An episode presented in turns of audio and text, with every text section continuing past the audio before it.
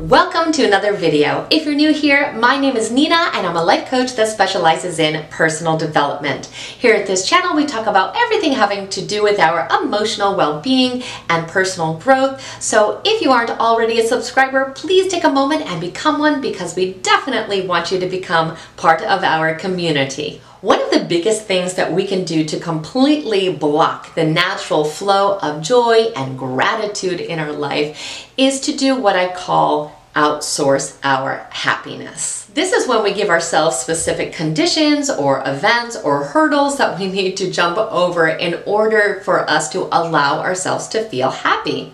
So this habit comes in the form of mental barriers that again we're giving ourselves before we allow ourselves to feel that happiness.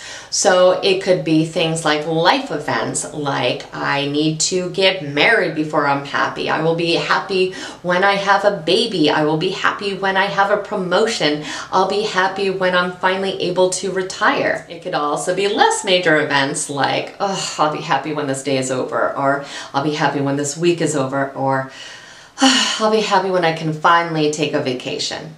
So always we are putting off happiness to some later time. So it's always if, if, if I do this, I'll be happy, or when, when, when this happens, I'll be happy. So of course there are many, many problems with this way of thinking, which is something that we are all guilty of doing from time to time. But the first is that every time we say we are going to be happy when or if something specific occurs, we are reaffirming to ourselves that we don't feel that we are good enough or deserving enough for happiness as we are now. We are telling ourselves we are not enough. So another huge problem with this way of thinking is that we are in fact saying that if we need this circumstance to be the case before we are happy, that if it does not happen or when it ends or if it fails, we can no longer be happy. So for example, if we are saying that we need to be married before we will be happy, if we don't get married or if we get divorced, then we can no longer have a chance of happiness because we are pinning our happiness on something external. So we have to understand that giving ourselves these hoops to jump through in order to feel happiness is really the opposite of self love. So, if this outsourcing of happiness is something we see as a theme in our life, it is something we really need to take a look at because we are just pushing happiness down the line further and further and reaching for it, and we never get to it.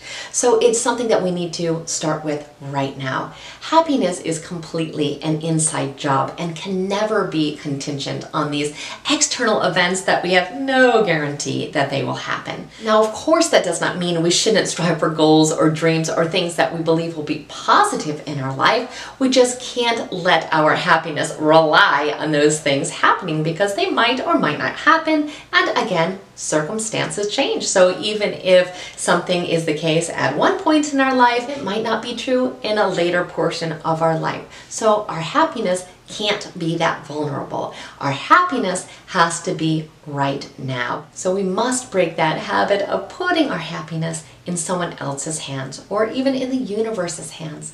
It is in our hands. We are safeguarding our own well being and our own happiness. So we need to do that by being present in this moment and seeing all the good that is in this moment. There's always so many wonderful things happening now. And so many times when we're so focused on these future events and circumstances, we are failing to see all the good that is present in this exact moment now.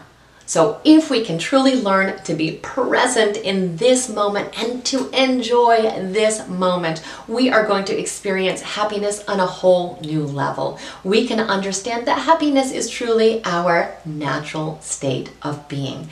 If we're in the now, we can see the good and we can realize we don't need any of these external factors. We are enough. We are worthy of our happiness. We are worthy of all the wonderful things that life has to offer right now.